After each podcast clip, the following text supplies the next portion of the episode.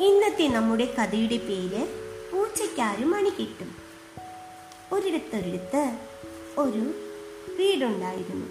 വീടിന്റെ തട്ടിൻപുറത്ത് നിറയെ എലികളും ഉണ്ടായിരുന്നു. അതൊരു കൃഷിക്കാരന്റെ വീടായിരുന്നു. കൃഷിക്കാരൻ കഷ്ടപ്പെട്ടുണ്ടാക്കുന്ന വിളകളെല്ലാം എലികൾ തിന്നു നശിപ്പിക്കാൻ തുടങ്ങി. പാവം കൃഷിക്കാരൻ എത്ര കഷ്ടപ്പെട്ടാണ് ഓരോ വിളകളും വിളയിച്ചെടുക്കുന്നത്. ചളിയിലും മഴയത്തും വെയിലത്തും എല്ലാം നല്ല പോലെ കഷ്ടപ്പെട്ടാലേ ഓരോ വിളയും നന്നായി കിട്ടുകയുള്ളൂ. ആ വിളകളാണ് ഈ എലികൾ തിന്നു നശിപ്പിക്കുന്നത്. കൃഷിക്കാരന് സഹി കെട്ടു. അവൻ എലികളുടെ ശല്യം കുറയ്ക്കാനായി ഒരു പൂച്ചയെ വാങ്ങി. കണ്ടൻ പൂച്ച എന്നായിരുന്നു അവന്റെ പേര്. നല്ല വെളുവെളുത്ത രോമങ്ങളുള്ള ഒരു സുന്ദരൻ പൂച്ച. പൂച്ച വീടിലും തൊടിയിലും എല്ലാം കറങ്ങി നടക്കാൻ തുടങ്ങി. എല്ലാ ദിവസവും പതുങ്ങി പതുങ്ങിപ്പോയി അവൻ എലികളെ പിടിക്കും. അങ്ങനെ പിടിച്ച് തിന്ന് തിന്ന് എലികളുടെ എണ്ണം കുറഞ്ഞു കുറഞ്ഞു വന്നു.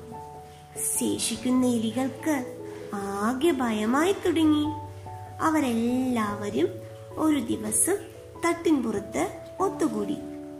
അവരുടെ നേതാവായ എലി പറഞ്ഞു നമുക്കെങ്ങനെയും ഈ ക്രൂരനായ കണ്ടൻ പൂച്ചയിൽ നിന്നും രക്ഷപ്പെടണം.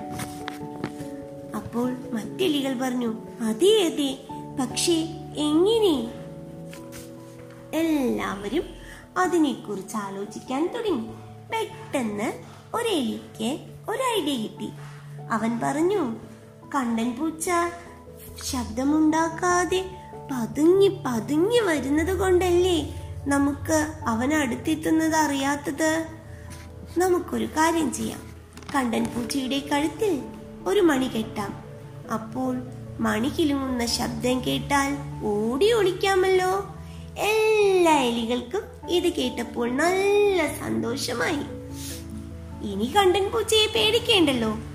അവരെല്ലാം സന്തോഷം കൊണ്ട് നൃത്തം ചെയ്യാൻ തുടങ്ങി. പക്ഷേ ആ സന്തോഷം അധിക നേരം നീണ്ടു നിന്നില്ല. അവരുടെ കൂട്ടത്തിലുള്ള വയസ്സായ ഒരു എലി പറഞ്ഞു വിഡ്ഢികളെ നിർത്തൂ. പൂച്ചയ്ക്ക് ആര് മണി കേട്ടുമെന്ന് പറയൂ? എന്ന്. ഒരെലിക്കും ആ ചോദ്യത്തിന് ഉത്തരം പറയാൻ കഴിഞ്ഞില്ല.